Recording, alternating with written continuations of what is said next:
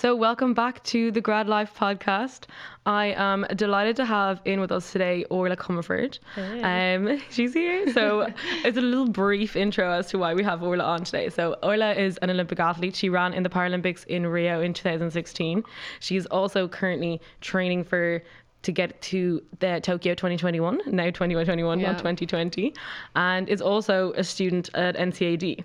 Um, so I, got, I have to tell you, I've been looking forward to this so much all week, and it's funny when I when I told both my dad and my sister separately that I was having you on the podcast, both of them had this exact same reaction, which was just like, oh, legend. Stop. I'm blushing. No, but it's funny. I think it's like a general consensus um, that that's kind of y- your character. But um, I think for for many reasons. But I'd like to get down to what I think is kind of at the the heart of the reasons why people have this great image of you. And I think you, to my God. mind, are always kind of doing.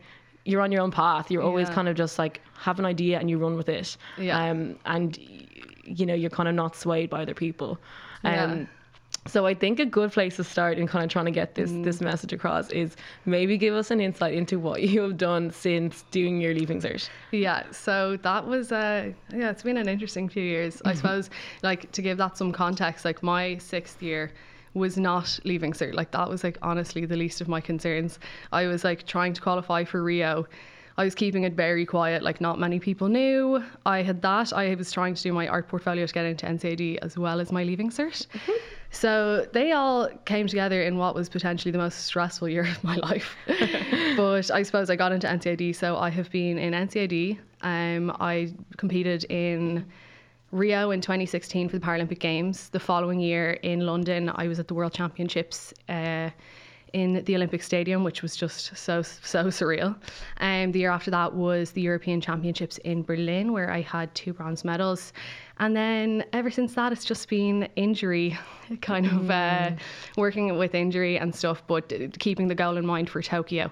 Um, so it has been busy. It's so hard to believe it's been like that many years since I left Yeah. school, but and it's kind of weird then to see like all of my friends and my peers now like they're all leaving college into jobs. I've deferred college, so I still have to go back. So a bit of an ongoing joke in my group that I will maybe graduate at the age of 30, but uh, I'll get it done eventually. Yeah, but so even just to row back for a minute, like you say Rio, but that was probably so that was just after doing our leaving cert, Yeah. and you also went. I remember you also went on your sixth year holiday, I and did. right before then jetting off to Rio, and none of us really even knew, as you said, like Yeah. you were just having this under the radar, totally like setting your mind on a different path, um, and just going for it. So Yeah, no, that was definitely like I, I left for Rio mid August. So it was like August through September. I was out there, um, and our sixth year holiday I believe was in June. And I was kind of like when I found out I made the team, I was like, oh, okay, so I'm obviously not going to go.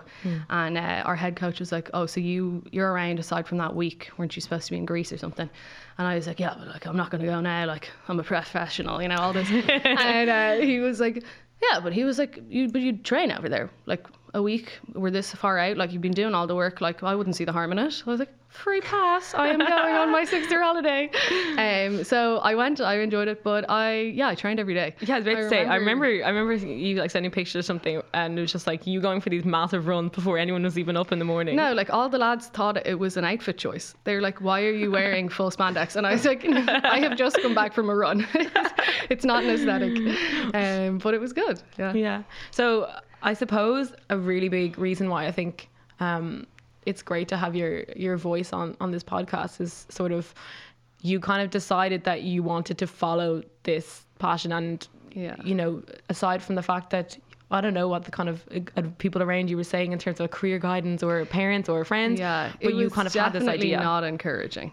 No, like I remember in school. So like in school, I suppose like guidance counselors, teachers, like none of them knew I was going for Rio. And even aside from that, they all told me taking on a portfolio was way too much work. Mm. They were like, "Don't do it. Don't go to art college. It's so much work."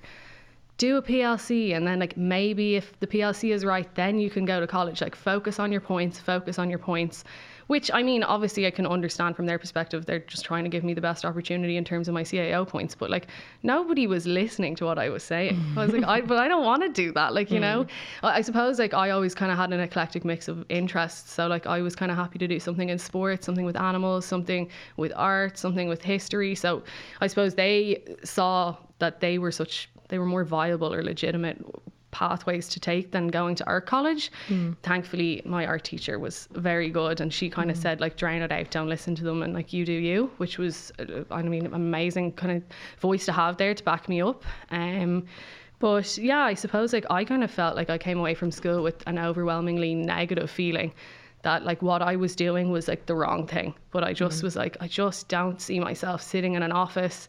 I just can't picture it. And then with like the athletics, my whole life I'd grown up thinking like I would love for that to be my job. But I just like mm. I you know when you're young you're like I love to be a superstar. I was like Yeah. I want to be like Derval O'Rourke. Like it's not gonna happen. It was just something I mm-hmm. thought of and so then when it became somewhat of a viable option for me, I was just like I would be so so crazy not to give this everything I have and I was just like mm. I couldn't imagine like myself in like 10 20 years sitting and looking back and being like oh I just didn't give that a go like it just like to me like th- that is the career I have always dreamed of. So like why mm. wouldn't I give it a go? And like if it crashes and burns and doesn't work out and I don't you know become a success in it like I can go into those other things later in life. So I suppose that was just for me was like I don't know, I didn't see myself in a lot of those other places. Mm. So to me, that was the best option because it was what I enjoyed doing and it was what really resonated with me. But I mm. suppose, like we were kind of talking before, like the, the big issue with it is most of my peers and the people around me are in jobs now. They make good money, you know, mm-hmm. they're doing kind of whatever you want. Well, not, uh, not to, to kind of diss that. Like, I think it's a great option, but I often look at them and wonder, like, God, did I make the wrong choice? I mm-hmm. think that's the big thing is like you said, like I've chosen this other path and lots of people think like I have this great confidence in it and like I do doubt it. Like definitely do. And I look and I think like God, like that just seems like how am I gonna get a mortgage? Like I'm like sort of an artist and an athlete and like obviously there is options, but like I suppose like direct success in athletics does not mean financial security and like that's that is like that's the truth I suppose that is kind of a, a trade off, you know, Mm. and it's that financial comfort. But that probably wasn't ever something that was going to draw you away from those like kind of Yeah. deep, like deep graw you had to f- to follow what Yeah, you wanted to do. absolutely. But it's also interesting because you know if someone were to look at you from the outside, they're like, you're smashing it, doing all these unbelievable things. But it's it is like it's so interesting to realize that everyone has those minutes, and they're like, Yeah. and you know, people on the other side. I'm sure there's loads of people who've just didn't follow what they wanted Yeah. to do and are in the job, and they're like, damn it, and like cursing their their their other decision. But Yeah. it definitely takes a certain type of like characteristic you know you you have that sort of like determination which is in your mind um so what do you think like you know rowing it back um to and I don't know if, if this is like a, a relation but I, I'm just wondering um so year 11 and you figure out that you have this sight impediment and you know the fact that you've that just seemed to never be an obstacle you know? I- it was never something that was like in your way. Yeah. and do you think that that kind of fed into your your overall outlook? Or is it do you think it's separate? No, like I actually I wouldn't like necessarily put them together, but when you put it like that, I suppose like the big thing for me when like I was diagnosed was like geez, it was like just at that age where like all you want to do is fit in. Like you just don't want to be any different to anyone else. Like you're just like such an, a tween, like, you know. um so I think for me I then started seeing people expecting less of me, people acting differently around me. When I say people, like grown ups, like no one mm. my age really changed their how they acted around me, but like I could feel it in like teachers, coaches, just expecting less of me, which I really, really hated. Mm. And like now, like that could have been all in my head. Like the people might have actually not expected any less of me. So I think that just was something that really drove me. I was always super competitive as a kid, and I think then I just became even more so competitive because I had such a desire to prove people wrong. Mm. And then I think when I came into school and then like even coming into sixth year and I had those voices saying like you can't do it like that's it's not a viable option it's too difficult you won't be able for it uh, where most people I think, and uh, maybe even me at, at a stage would have said like, okay, maybe they're right. I think maybe that kind of determination and that grit and like sheer stubbornness was mm. like, no, I'm gonna I'm gonna prove you wrong. Like I'm gonna do it, and I'm actually gonna do more than that. You know? Mm. So, yeah, it seems like you kind of got to a stage where like you're this like off piece, but you always seem to like be breathing through it in a kind of like a, a comfort, um, which is a which is a great uh, great trait to have. So, talk to us about actually going to Rio. Yeah, that this is something which like so bizarre. Unbelievable. Like, Like- we, had just finished our leaving. I We were all kind of like lazing around, like, oh, start college, and suddenly Yeah. we're like, oh my god, Yeah. Orla's in Rio. No, it was, it was so strange. And like I was just chucked in the deep end in terms of like competitive sport. Like I've always been competitive. I've always, you know, competed my whole life since I was like like, eight. I started competing nationally and stuff. Um, but sorry, it was um, it was my first international competition representing Ireland. And I went to the games. Like it's, It's just it's just insane. Like unbelievable when you mo- I did it backwards. Like most people do a Europeans, maybe a Worlds, and then like if they get to a games, like they get to a games. But like I did it backwards, which was just so surreal. But I actually think it was really to my service. Like I was chucked in the deep end of it. I had no choice but to just adapt to the most bizarre environment in the world. Like I can't think of anything that is as strange as the concept of a village of people who are there for the sole reason of competing. Like Yeah. it's just so funny. um, but I think it really armed me with I think hopefully benefits coming into a potential another cycle, like into Tokyo, because I think I went into Tokyo or I went into Rio carrying an injury and then like not really performing as well as I had ever hoped, you know, and it's such a it's such a strange feeling because it's you're there at the pinnacle of success of your sport, like you are at the biggest stage. So in one sense, you're like, oh my god, I'm here, I've made it mm-hmm. here. But then I mm-hmm. disappointed myself, and I was like, oh my god, I made it all this way, and I've embarrassed myself, which is obviously not what other people think. But like, do you know what I mean? As an athlete and like being self-critical, I was like, it mm. was such, it was a, I think a huge learning curve for me because I was like, oh my god, I just don't want to do that again. I mm. like I can't deal with the heartbreak of that again. So mm. I think it then became like really really good motivation for me into the next cycle because I was like mm. I'm not doing that again. Like Yeah, when I go back, I'm gonna go big. You know. Yeah. So did you have that sort of like little inkling of fear, like having you know having picked up your injury now and thinking 2020 Yeah. and trying to get back from that? Yeah, it's been like an extremely difficult four years. Like Mm. the injuries have been up and down.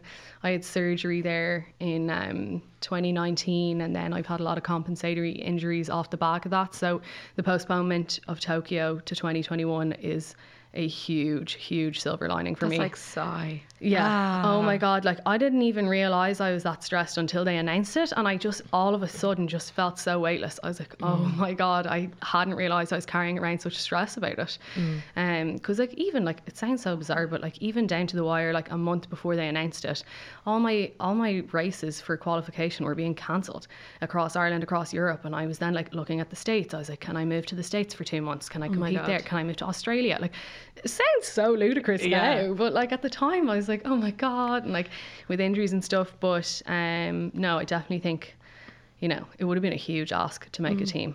So what's year. the kind of um what's the layout now for the next few months? Uh, so the layout for me is just making my way back slowly but surely to kind of full capacity on the track. Like I think that's the thing with injury. Lots of people think like, oh, you're not training because you're injured. And you're like, no, I train twice as long because I can't time. do. Yeah, Yeah. I can't do like uh, obviously impact work on the track. So it's like when you're on the bike, it's double double the amount of work. It's um. It's really lonely as well. Like, do you know what I mean? Like, you're training by yourself the whole time. But um, And is that more so the case because of COVID? Like, uh, no, or you would have been injury, you would have been by yourself Yeah, anyway. yeah. I, so I think that really prepared me for COVID. Okay. God, like the lockdown came around in and everyone was isolation like, way before the rest of us. it's like I've been alone for years. um, yeah, no. So I actually, surprisingly, without sounding obnoxious, like I actually really didn't struggle with the training at home and the self motivation because it's, it's just something I've had to do for years, which Mm. Yeah. is, I mean, a blessing. You would have had to get get your head around that long ago. or Yeah, would been exactly. on- I would have been tapped out a long time ago. Yeah.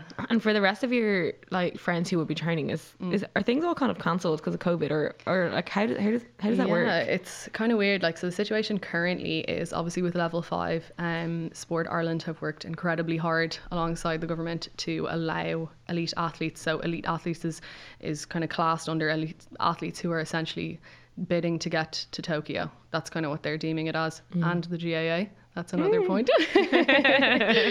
um, so we are very lucky to have the ability to still train. So like the Institute of Sport over in Sports Campus in Blanchardstown is still open, so we can still access physio, strength and conditioning, Okay. gym, track, which is so incredibly nice. But you know, like it does leave a lot of other people out, or people who are just on that cusp. You know, facilities aren't Yeah. really available, which is obviously difficult. Yeah, so much uncertainty. Yeah. Um, so athletics is the way you've gone, Mm. but you were always doing all kinds of sports. Yeah, Like, did you think yeah. you had it in your head that yeah, athletics is the one that I want to pursue for a long time before Yeah. you really, really got serious? No, I definitely like when I like I was only ever good at any other sport because I was quick. Like there was that's what I love to do. I love to run. And I remember I went to my mom when I was like six, and I was like, "Is there a sport where you just run?" She's like, "Yeah, it's called athletics." I was like, "Whoa, this sounds good." Uh, sign me up. So I joined my club Raheny Shamrocks at the age of six, and I've been there ever since. And I just like I did other sports and I enjoyed them. I'm a terrible team player, so I just was never good at team sports. And then I was only ever good at anything else because I was quick, and mm, I just mm. like wasn't good at multi-directional sport either. Like mm. my wherever I had an opportunity to run in a straight line, that's where I, I kind of shone. So I was like, Yeah. Obviously this is what I'm gonna do. Mm, I was thinking about it um, before coming in. Like, I'm pretty sure we would have done relay. Did we do relay together in maybe fourth definitely. or fifth year? And I was thinking, this is such a good humble brag that I've never used. Like, I was running on the relay team with you and with Sarah Torrans. Sarah Torrans, I know. possibly fingers crossed, hopeful Olympian. I know to come as in well. hockey. I was see her like, in the "Oh institute the odd time. Oh, it's do you? So nice. I'm I hope she's. "Hey, I hope she's listening. I'm gonna send Yeah. this to her afterwards. I was like, that is this amazing humble brag. I need to start using. My god. So funny. Um. Okay. So you have all your athletics, Yeah. and obviously. You've told us about how you're you have your artistic side as well. So you're Yeah. still doing. I mean, this is a, like a whirlwind of a balancing act. But Yeah. you're doing all your training, and also you said, "No, I'm still going to go to NCAD." Yeah. You still did your portfolio, got it in, got into NCAD, which is a huge thing in itself. Yeah. So talk to us about that. You've taken time out. Yeah, so basically, I went into NCAD when I came home from Rio, straight in, um, two weeks late. so crazy, so strange. You're, oh my yeah, god. and like everyone warns you when you come home from Rio or like a games, they're like there is a post games slump. They were like, Yeah. you come from this extreme high and then you come home and there's nothing there. Hmm. But I went straight into college. So I was like making all these new friends, like adjusting, trying to catch up to the work. I was, I was like, this slump is just a lie. I was Yeah. like, it doesn't exist. But like, I know for a fact it'll exist the next time I go if I get to go. I just was thrust into NCAD, which is like such an amazing place. Hmm. Um, so I was there first and second year and then into the first half of my third year and that was extremely busy like I, I like I think there's huge benefits to me being an NCAD in terms of like accessibility with my athletics in the fact that like there's nobody else in my shoes. So there's no pathway. So if I go to my tutors my course leads everything and I say like look god there's a training camp in Tenerife for a month. I need to go. They'll be hmm. like okay yeah. and they'll just like let me do my thing, do work beforehand, do work after, do work when I'm there. Like they're just so sound Mm. because there's no one else in that position to say. uh, Like I think that's the problem in big colleges when there's a hundred people asking, you can't really get away with letting them all do it. But Yeah. Mm. I'm just one person, so they were really good about it. But I suppose then the the flip side of that is you go into a college that. There are no sports teams. There's no sports societies. this, no sports scholarships. You think about athletics, like somewhere that has amazing facilities and supports, like yeah, so I was like, I was faced with like DCU or UCD who can offer Mm. you a scholarship and all these athletes who've been before, and I was like, nope. I'm going to Oh, NCAD. the natural Um, route. Yeah, exactly. And I like I even remember like I just thought it was the funniest thing. Two months into NCAD, a girl goes, "I love your look," and I was like. Uh, and she was like, "It's so sporty spice," and I was like, "No, no, I no. actually do sport." Once again, Orla's style is being really, really confused. It's lucky that it's a it's a good style. Like you're not like into like judo or something. Yeah, and you have to come out with a full exactly. Like it's actually quite good style. I so- know it was just so funny. I was like, this just sums this college up. Like this girl didn't for a second think I actually partake in any sport. Like it's just a look. Hilarious. Um, so funny, but um, no, I think it was an, an extreme balancing act because there's no split I think that's the big benefit of other colleges. You can take a four-year course and do it over eight years. Mm-hmm. I had a four-year course that was like you're looking at like I remember in first year we had like 30 hours in college plus an additional what seemed like 30 hours of work to do outside of college. Mm. Plus I trained every single day. Like where does it you know what I mean? Like where Yeah. does the time go? Like I even look back at it now I'm like I've no idea how I fit that in. Like you just do. Like do you know what I mean? When you're busy know, you just get it done. There's enough hours in the day. But um coming then into the second half of third year so I my course is fine art media as well as education. And I was due to go back into college, but I kind of quite last minute decided I was going to go ahead with the surgery. So in January of what was my third year in college, um, I had a surgery on my ankle, and uh, I was went back to college after about a month, and it was just so difficult. I had missed so much work. I was just like grappling. I suppose with art, it's not like you can sit down and do more work to, to catch up because it's it's like it's a process like it's an artistic process and a creative flow that just doesn't you you can't skip steps in it so like i was like putting pressure on myself to try and catch up to where my peers are and everyone else was but like then when you put pressure on top of like mm. crea- creative creativity like it's just it's like writer's block but for like art i just found myself in this place where like i hated everything i was doing.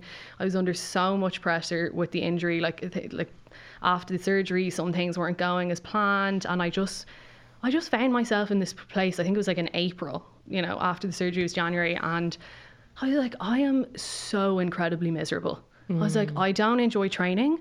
I hate college. I was like, I just feel shit. Mm. I was like, I just, I feel like I see nobody. I do nothing, and like nothing is going my way.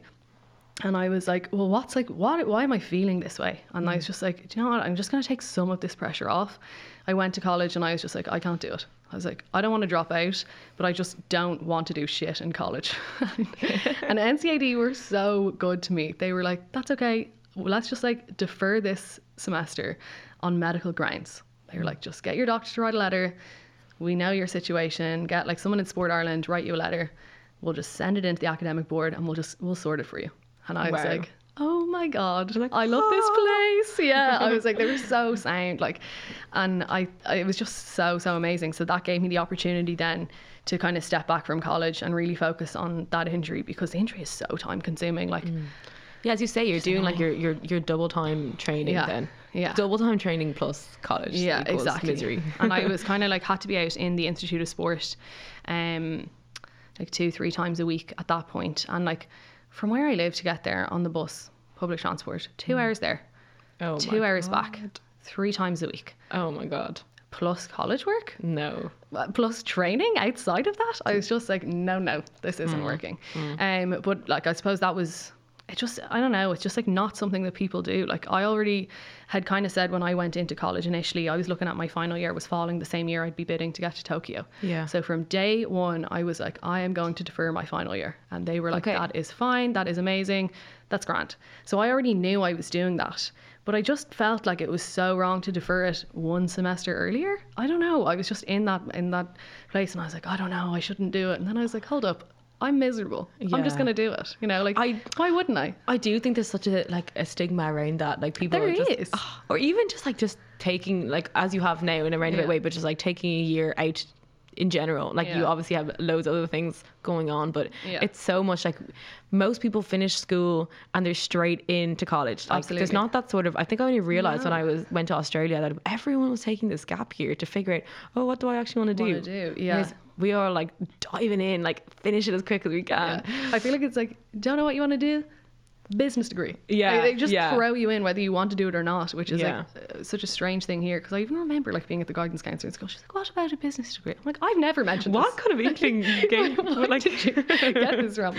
Um, no, but I think definitely with college, um, I just like even like when I did that, loads of people were like, "Oh my god, so you dropped out?" And I was like, "No, I just deferred." And they're Hmm. like, "Oh, okay." Like, oh, that's weird. like you know. Yeah, Um, but yeah, It's just so not the norm, I suppose. No. But it is like, I suppose realizing, okay, I'm actually miserable. Yeah. Then do something about it. It was like a light bulb moment. Oh, wow. I was miserable for months and I just couldn't figure I just it was like I couldn't figure it out. And Mm. then like one day I was like, hold up. I hate life right now. So Mm. how could I hate it a little bit less? And I was like, why don't I just remove some of the pressure. Which Yeah. I mean, like obviously, I'm very lucky that I was in a position that that was a possible possibility. Mm-hmm. Like I obviously understand that like sometimes you can find yourself in a situation where you just can't leave college. Like the college won't, it's not feasible. So I was extremely lucky Mm. that NCAD were able to do that for me. So talking about pressure, like pressure now stepping into you're there, you know, competing in all these these competitions, Yeah. or even like maybe the pressure around your athletics in general. What? Yeah. How do you how do you how does one deal with that? You know, Yeah. or do you have? I feel like most of the pressure I feel is so internal. I know that sounds so. Mm. str- I don't know. It sounds wrong because I'm. I don't know. Like I'm. I I went into athletics on an international stage with no expectations. Yeah. Like uh, nobody had expectations for me. I only had expectations for myself Mm. because I was a newcomer and I was new on the scene. No one was sending me to Rio expecting a medal on my on my neck, which was such a nice way to go into a games. Mm. And it was the same with my world championships. Then, like people expected a better performance, but again, they were like, "You're new in the scene." And then I feel like I went into the Europeans. There was definitely an expectation of medals there. I got to.